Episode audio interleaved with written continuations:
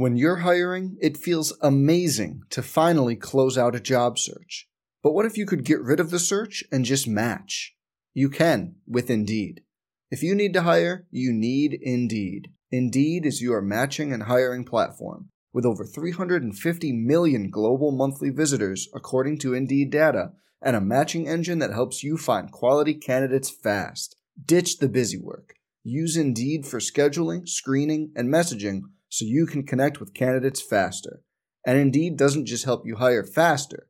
93% of employers agree Indeed delivers the highest quality matches compared to other job sites, according to a recent Indeed survey.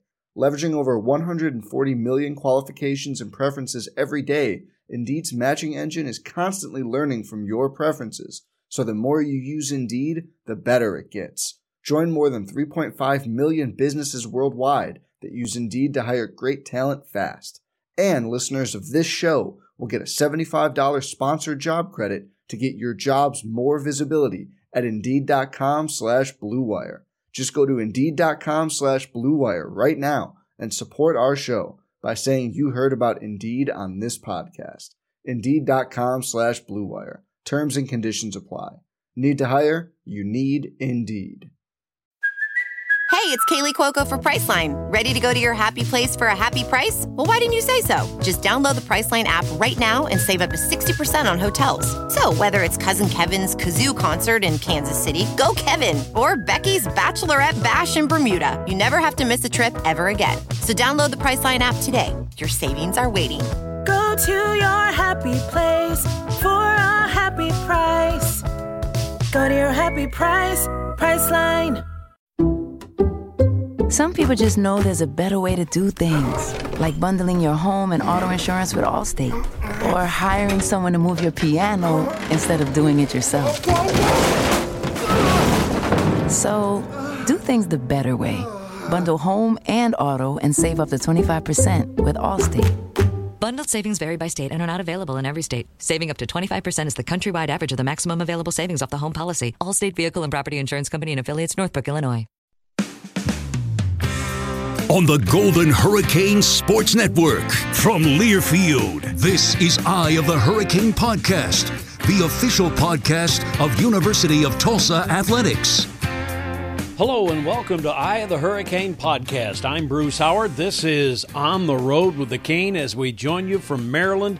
Tomorrow, the Golden Hurricane will take on the Naval Academy in Annapolis, and we'll join you starting at 1.30 on the Golden Hurricane Radio Network. I'm Bruce Howard, joined by Rick Corey and Jeremy Poplin here as we get you ready on a Friday night for Tulsa taking on Navy. And uh, as I look at this, Rick, uh, you know, I'm thinking, gosh, we played here in what, 06? and then 16, 18, and 20. So we've been here four times. This will be number five. It never gets old going here. It never does, and they're always fun games. You know, the blocked extra point, Moton Hopkins in the group when, in Kragthorpe's year, which was a fantastic win. And then you know, we've had a couple of that we really thought we should have won, and uh, we should have won, pardon me, including a referee's call we might not want to talk about on a first down. But this is a different Navy team. You know, Ken Niumatalolo might actually have a little bit of a hot seat, which is really kind of an odd thing to say about an academy coach. Yeah, absolutely. They've always been very, very good at what they've done uh, for years and years, which is that triple option. This year, at least so far, it's not worked that well. Now they may get it together. They always seem to against Tulsa, don't they? They do. And you know, you look at like Lavatai and Arline seem like they've been here a thousand years, and it's not they haven't been here that long. But it seems like they have been. But they are a different team. When 176 yards rushing a game for Navy, that's pedestrian. Six touchdowns total in the year, that's pedestrian for these guys. They they just don't do that very often. But you know, on film, they don't look like the same group. Yeah, and most stunningly, their longest gain on the ground is 18 yards. I mean, goodness, you know, they had one rush for 67 against uh, Tulsa last year, which helped kind of flip the game around. But uh, this is very un Navy like, Jeremy. The thing about Navy too is I think they've only scored 13 total points in the first half, and every single loss that they've had, they've never had the lead in the game. So typically, a couple of things you want to do against Navy is right score early and score often because they're not built to try to come back. I don't know if this team's really built to come back from anything. Now, with that said, I'm going to knock on some wood there because of uh, some tendencies that we've seen coming up in the past. But yeah, it does seem a little bit different for this version of the Naval Academy. And I talked to one of their reporters this week, and he said that just seems like since the pandemic year which hit the academies, I think, probably harder than anywhere else. Navy just hasn't quite been able to find their path forward yet. They're good defensively, but offensively, they are really starting to struggle. Yeah, averaging just over 13 points a game. And, and Rick, I'm going to ask you this because we've gone through this for years and years and years, and the perception is Navy gets the ball, and even back to the Ken Hatfield Rice teams. Navy gets the ball with that triple option. Every game they score first drive every game they get ahead of you seven nothing, and then you're fighting and scratching and clawing from behind. Isn't that perception the perception you have? It's always been the perception. They're just not doing it this year. As Jeremy said, 13 first half points total, and they're only scoring 13 a game overall. It's just not been the same. Yes, that's how they've normally done it, and it's because nobody knows how to handle that. You can't get ready for practice with that. I don't care how much you've done it. You can't do that the way they do that, which is one of the reasons I'm glad they're not quite as good at doing it this year. And that's one thing that we talked to Luke about during the week. You know, they everybody tries to put in in three, four, five minutes a week at least on just that, even though you're not playing them, and hoping that you have them during it before an off week, like or after an off week, like last year, which still didn't work out. Right, and uh, but perception is not necessarily reality. We did the research on first drives for Navy against Tulsa, so there've been nine of them. Navy leads the all-time series seven to two. Guess what? Just two first drive scores. There was a, a bunch of you know four or five punts, two fumbles, and so I, you know the the the key is though generally Tulsa's gotten behind Navy. It hasn't necessarily been that first drive, but Tulsa's always seemed to be behind seven nothing early and scratch. And somehow it always comes down to a third and one that you contest, you know, and then you get called, and then here we go down the road. And now there've been a couple that weren't that way, and on both sides, but not very many. It's just not the way it's generally worked here. And I'm glad you mentioned the pandemic because when I talked to their play-by-play guy Pete Medhurst, he said the same thing. That hurt them worse than anybody else. The other thing is the portal you don't transfer into Navy, but you can transfer out. Uh, you know, it takes some doing, but you can. And that, he said, has really made things difficult for them. Well, yeah, the only portal you have in Navy is the one on the ship, and they're looking out, and they don't they don't go out very often, I don't think. And Jeremy, you've been here. Um, well, you were there at 16, right? And and that was a, a heck of a game. Uh, and and it's a Navy team that with Will Worth and that bunch that really really was good offensively. They were great offensively. Uh, kind of one of those outside the box type Navy teams that felt like that they could do a, a, variety of different things, and they were able to take advantage of. It. And that was a that was a rough rough loss for that 16 team uh, for sure. Uh, I did not get to come here during the pandemic year due to travel restrictions, so it is it is good to be back here. And, and I and I will say that we might be looking this Navy team and talking about how bad they are offensively. But if you do the math on their schedule, they've got like the fifth toughest schedule uh, right there with Notre Dame with the teams that they played. And I know Delaware's tagged on there, but Delaware's five and zero oh this season, so they've played some really good opponents so far this year. Uh, but just watching them a little bit seems just a little bit of a step off uh, but it sure does not translate to them defensively. They've already got 12 sacks this year and had 16 total last year already at this point in the season. So they can definitely get after you def- defensively. Yeah, and that's part of the point too. They go to they go to Greenville and they beat East Carolina in two overtimes. Um, Rick, they're really good defensively. I mean, they always are, and they're always disciplined, and they could give Tulsa trouble. And you think with Fagogon, who is you know an all-world linebacker, that you'd be better, uh, or you wouldn't be any better. And they're not really better, but I think collectively they're as good or better. Just just Fagot's not there himself. If you watch them on film, it's a lot like watching last week. You know, you got the little Tasmanian devil who drove Tulsa crazy. You got three or four of those guys who do that. Their defensive linemen crawl you, and they get there very effectively. They're disciplined. You'll hear this from any coach in America. Nobody does disciplined football better than Navy, Army, and Air Force. Now, that doesn't mean they don't get out DNA'd, but they're where they're supposed to be all the time. And unless you are markedly better than they are, they make it hard well, those linebackers, uh, they, they like to run four of them around John Marshall and Nicholas Straw. Seems like those two guys have been around forever and, and, and they're experienced. And that's the one thing. On the offensive side, you see a bunch of SOs sophomore, sophomore, sophomore on the offensive line, a sophomore slot back, which you don't find in Navy nearly as much. They're generally juniors and seniors almost always on the front line. But on that defense, they've got some veterans. Got some guys that have been there that have been through all of it. They've got a really good defensive coordinator as well that uh, has has done a tremendous job since he's been there, taking advantage of some of that uh, experience that they have there on that side of the ball, and and they're as they're maybe as dynamic as what I remember just from them, just from a pass rush perspective up front, even from the last couple times that we've been here. Yeah, and I do think Tulsa can exploit them a little bit with the pass game. Uh, hopefully, that'll be the area where Tulsa may be able to gain some yards. But Rick got to have an offensive line that keeps people off of Davis Brin or Braylon Braxton, whoever's playing. And uh, to what Jeremy said, they twist and stun a ton. I mean, they never come straight at you. They're coming all over the place, and they may bring one guy inside two gaps and take a defensive end and go all the way around to the other side and still get there, and then mix those linebackers in there too. So we talk about misdirection on offense a lot, and they do that with that bone. We know they do that, but they do it defensively probably more than anybody we've seen. And you know, we talked to Bo this week, Bo Trahan, and he said, you know, normal teams come in, they blitz 20, 30%. Against Tulsa, they're blitzing 60 and 70 these guys may blitz nearly every stinking play tomorrow. It just may be that way. Well, yeah, and, and there are two reasons for that. One, right now, a, a, fairly immobile quarterback for the Golden Hurricane, and two, an inexperienced line. I mean, if you're the defensive coordinator, wouldn't you do that? Absolutely. Those guys up front, you've had to move so many guys around. And then when you get a guy who, one guy gets dinged, so you move one guy one position, somebody comes somewhere else. So you've effectively affected three positions because one guy's gone and two guys are not playing where they're, where they're normally supposed to play. And that does really cause a problem. And especially when these guys are crossing your face constantly.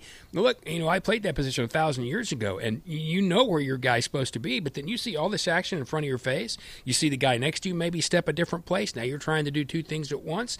It can really mess with your head. And then number seven's on his back, and you can't have that. No, you can't. And Jeremy, you you're down on the field. You see it. You witness it. Jer- uh, you know, Davis Brin is one tough cookie. There's no doubt about it. And uh, uh, you know, I, he's still a game time decision a lot of game time decisions on the offensive line as well. But um, you know, I know those guys; they'll strap it up, and I think most of them will try to go. I think most of them probably will. And Davis, to your point about him being uh, just a tough guy, uh, several times last year where you thought, I don't know if this guy has enough that's left in him towards the end of the season. He would gut it up and and go back out there and continue to try to make plays. I think he's probably uh, he took a few uh, last week. The one where he fell down, I still think played a, a, role. I know he took a little shot on the side of his foot as well towards the end of uh, the game. Came off there. He's probably uh, getting better. Uh, from a percentage standpoint, we'll we'll see where he's at. I, I would be shocked if he doesn't go, uh, since we saw him last week. And yeah, those guys up front. Um, I I was trying to remember a time that we've all seen injuries, right? We've seen a ton of injuries, but has there been one group that's been hit as hard as what that TU offensive line has here in the beginning of the season? Because I can't think of one in the almost 10 years that I've been with you guys now. Yeah, well, I would agree. And you go back to 16, that that bunch never got hurt. I mean, they basically went through the entire year with five guys, and they all nutted up, and they're all re- really solid. And if they got dinged up, they still played, and they were great. Well, think about when you were really good 5, 12, all those teams that won conference championships. That happened in every one of those years. You had your same offensive line, you had your same defensive line. You didn't see Corey Doris miss games on the defensive line, you didn't see Jake Alexander miss many games on the offensive line. Those guys played all the time, and that was no question a really big deal. We think, though, that Davis is pretty good because we saw him in the hallway the other day. He wasn't limping A and B. He he refused to buy us lunch. So I think he's not only not I think he's good, and I think he's also smarter than we are. There you go. Well, speaking of smarter than, than we are, we we were stunned like everybody else when Deneric Prince got in the game, or when we were told before the game, just slightly before the game, that Deneric Prince is going to play. Two things that are positive about that: one, a different dimension, Rick, uh, with the running game, but two you forget he's a good blitz pickup guy as well, as is Steven Anderson. So now you got two guys that are really, really good at that. Yeah, absolutely. And Derek, Derek brings you a different uh, kind of a dynamic too. Steven's a straight ahead guy, you know, and Jordan Ford was doing very well before he got hurt. Bill's kind of young, Bill Jackson. You want him to have an opportunity to learn this, but Derek gets you foot in the ground, maybe break a couple of tackles. He he made some yards last week that you wouldn't have seen from Steven. And, and even though none of them went 60, and can't, we we all think he's gonna at some point, even though none of them went 60 he does make you think he's going to go 68 every point. And yeah, when it comes to blitz pickup, both those guys are great. Yeah, and Jeremy, uh, you were down there and you saw how hard he was running at the beginning. He had he was amped up. I mean, Deneric Prince was juiced up, and I think he might even been a little tired by the end of the game as he as he works his way into game shape. And what's funny about that is is that when we saw him during fall camp. First time that I saw him, I said, "Whoa, Deneric looks great!" Right? Had yeah. dropped a few lbs, uh, looked like that he had got his weight completely under control and looked fantastic. And then uh, the the other important part about him coming back too is that that room, along with the offensive line, takes such a beating, right? And they've already gone through some elements of having some injury issues. So getting him back is just another body, and then maybe you bring back your most dynamic runner that you have. You talked about him being able to pick up the blitz. Uh, he gives you that extra something Uh, but you're right. He he ran incredibly hard to start that game. Uh, they talk about it a lot of times, and I haven't had a chance to ask him yet. But in fighting, they call it the adrenaline dump. Guys get in, they expend so much energy in the first round, and then they're completely wiped out and sometimes end up getting knocked out in the second round. I don't know if he was quite on that level, but I had a thought at one point. I'm like, that dude is just is running as hard as I've ever seen on on a simple play that they've run. Um, is he going to have enough to make it to the end of the game? But I mean, he he proved just how dynamic that he can be. Oh, absolutely. Yeah, I go back to my wrestling days. You know, that first period, two minutes, you're just you're going like crazy, and all of a sudden you, you lose gas about midway through the match, and uh, and and you're in trouble. But I, I think Deneric will be one week more ready to go. Uh, you know, today. And as I turn back to, to Tulsa's defense against Navy's um, offense, and, and admittedly, Tulsa's uh, Achilles heel, at least numbers wise, has been you know their their run defense. Right now they're they're allowing 196. That's 116th in the country. So that's that's not good. They've got to obviously defend the run. But I look at Rick you know, Tulsa's defense, Sawyer, senior, Wright, a senior, Terry, a senior, Goodlow, a senior, Joseph Anderson, although he hadn't played a whole lot, a senior, Kendarin Ray is a senior, Tyon Davis is a senior. They've seen this offense before. How's that help you? It, it definitely helps you because you know, I mean, not only do you know the obvious that you kind of know what's coming, but today or tomorrow, whenever you're going to play it, I mean, whenever you're listening to this, it's going to be a little slower again, it's not the same Navy it's been. It's going to be a little different. They're only 37% on third down. They, they're still 7 of 10 in the red zone, but they've only scored four touchdowns on those 10 times in the red zone. Everything goes a little slower. So, yes, you've seen it. You saw it. You know what they're going to do, but everything goes maybe a half step slower, which, when you're trying to adjust to this again, is a really big deal. Yeah, and I forgot to bring up Bryson Powers. He's Tulsa's leading tackler. Another senior guy's been around. You've seen it, but you can't get cocky. And I asked uh, earlier this week about have there been elements of guys maybe trying to get outside of what their responsibilities are at the beginning of the season, and maybe a few times through the first two weeks, but outside of that, it hasn't been a problem. And this is a game that you cannot have that happen on. You've got to have, you know, very, your principles have to be one, alignment, two, your key, then the responsibilities that you have in the run game, and then the, who's responsible for the pass game. And everyone has to work in, in concert with each other. You can't get arrogant in in playing against an offense like this because if you do that and that's that first little uh, blip right there and causes a chain reaction for everyone else they just have to uh, remain steadfast with what they're doing and what they're told to do. Yeah and last year tulsa had four straight three and outs i think against navy. And then on the fifth the guy pops 67 yards. I think they got a field goal to tie the game at halftime. And tulsa loses 20 to 17 and that to me opened the floodgates rick. It did. Gap security as jeremy's saying is so important. It always has been against this offense, even back in the days when you said Kenny Hatfield and Switzer and those guys and Emory Bellard when they were running it. Gap responsibility is important. The difference in today's defense is, you know, back then if you got gap irresponsible, your front seven, you still had four guys back in his own, right? I mean, most of the time, and you could tackle a guy. Now everybody's tied up. And once that the, once that's the case, when the guy pops, it goes a lot further nowadays. So that's why what Jeremy said is even more important than it used to be. And I, I think too one of the keys for Tulsa, and anytime you play an offense like this now, is is that um, you have to, you, you can't be predictable on defense. You have to have a variety of things because uh, look, a variety of different t- styles of defense can work against this. Right? There's wrinkles in it, whether it's you know single high, whether you got a three man front, whether you got a four man front. But within whatever system that you're running, right, it's almost like you have to empty your your defensive playbook a little bit because Navy's so good, they've seen everything that if you just run your your base, they're going to find that out faster than ever before, and they're going to start to pick you apart. So you've got to mix it up on that side as well to try to catch them off guard. Something else you have to do. Your defensive linemen have to get the mindset they're going to crawl you and not, um, um, they're not supposed to do that as much anymore in football. But these Navy offensive linemen will come out at your knees, and no one else does that. Navy does it. A couple of the other wishbone teams do it, and you that's a completely different mindset for you. So if your gap responsibility is the A gap, and that's where you're supposed to be, and that dude's crawling you to the right, it can make it harder to get to that A gap, not only physically but mentally. And if you make that mental mistake of hesitating, now the guy coming off your tail is bouncing off your tail. If that's Justin Wright, now he's outside. He's at the five, not the three. What happens then? That's wide open. And that makes it harder, too. And this is really something you don't see anymore in football, and they still do it here. Yeah, and then uh, one good positive thing, or at least one thing I think is a positive, uh, Kenny Solomon likely to start at the corner. He's a more physical corner, the type you'll need against Navy. But I like, Jeremy, what I saw last week when he tracked a guy down. I mean, he's got some speed. Uh, he's tracked guys down from behind, punched balls out, and that sort of thing. So I think that's a positive, and it looks like he's kind of getting it finally. It's so funny when I think about Solomon because uh, to me he is still is kind of the kid that you would walk by and was just standing there on the sidelines, kind of like waiting for his turn. Now and now that you see him out there getting to display how far that he's come chasing people down, like you mentioned. He has become now a valuable, valuable part of this defense for Tulsa, uh, and it's good to see that. And, and Solomon, to me, is what we always talk about with this team, which is I marvel at the development style that, that Tulsa has and what they get out of these kids when they come in. I think they develop kids as good as anyone in the country, and Solomon's uh, the prime example of that.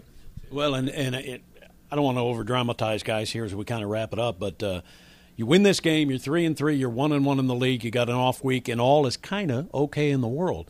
If you lose this game, boy, you're chewing on it for two weeks. Uh, you, you, know, I don't say you're in trouble or anything, but but you're not feeling good about it if you go two two and four. No, if you win this one to go three and three, not only you have the week off and you can heal some things, but then you go to Temple. Let's be honest, they're not very good. Now, it doesn't mean you can't lose there, but they're not very good. So if you get to then you then you're over 500 in the league. Now you roll a little bit because this is not an easy schedule. You have to go to Memphis, you have to go to Houston, and even though Houston hasn't been great, it's Houston.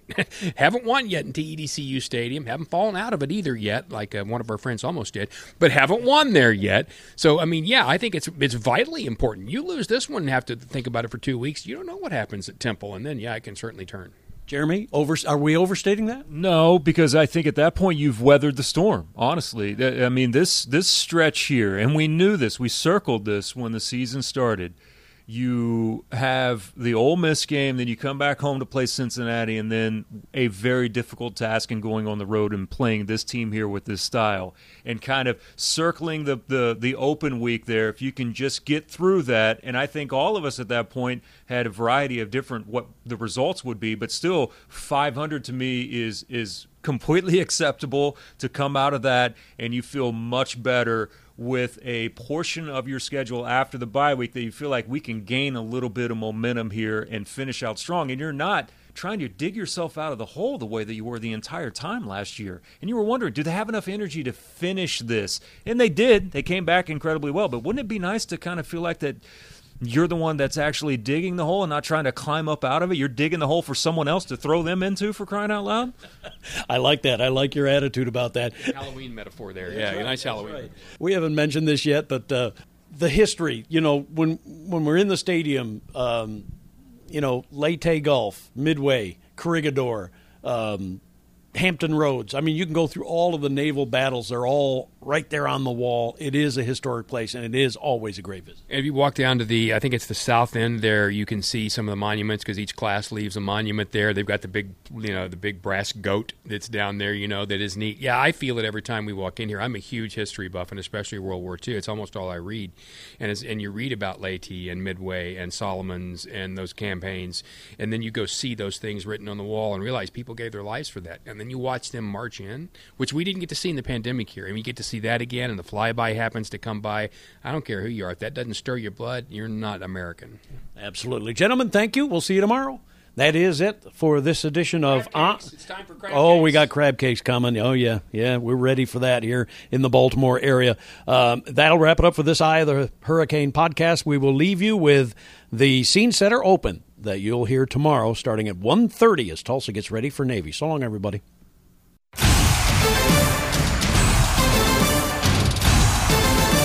We approach the midway point of the college football regular season, and today the University of Tulsa football team looks to pick up a road win in the American after last week's physically brutal home loss to Cincinnati. But that road win won't come easy as the Naval Academy hosts TU. It's easy to wake the echoes of the history of the Navy. John Paul Jones, Mobile Bay, Battle of Lake Erie, Battle of Midway, and Leyte Gulf but some in the Naval Academy Athletic Department mark the 1890 football win over Army as the biggest Navy victory. Though not nearly as vital, Navy's football history is rich with Heisman Trophy winners and bowl victories. No doubt for Coach Philip Montgomery, it's easy to respect the midshipmen and their hard work. These young men are protecting our country and, and making a great sacrifice, and they're dedicated to their job. But for today's game, we're playing Navy football and we're playing Tulsa football. And that means helmets, not howitzers, ball carriers, not aircraft carriers, and all hands on the field, not all hands on deck. This will be another game facing a team that prides itself on physical play. And let's face it, last week it got quite nasty with Cincinnati. But what Navy means is, unlike last week, we'll see physicality and discipline. Uh, this is a team you know you're going to get everything they got for 60 minutes. We're going to do the same. Navy started slow this year, but they've put together their best two performances of the year in their last two games, and they'll be ready to defend their home turf. As always with the mids, you can't play the game astern, meaning behind the ship. Once they get in the lead, it's awfully hard to steam past them. Today, it's got to be about us on the field and getting things done, and this has always been an extremely tough game. Today, the Golden Hurricane looking to get that first league win as they play the Naval Academy here in Annapolis. This is Eye of the Hurricane Podcast, the official podcast of University of Tulsa Athletics. The preceding has been a Learfield presentation on the Golden Hurricane Sports Network.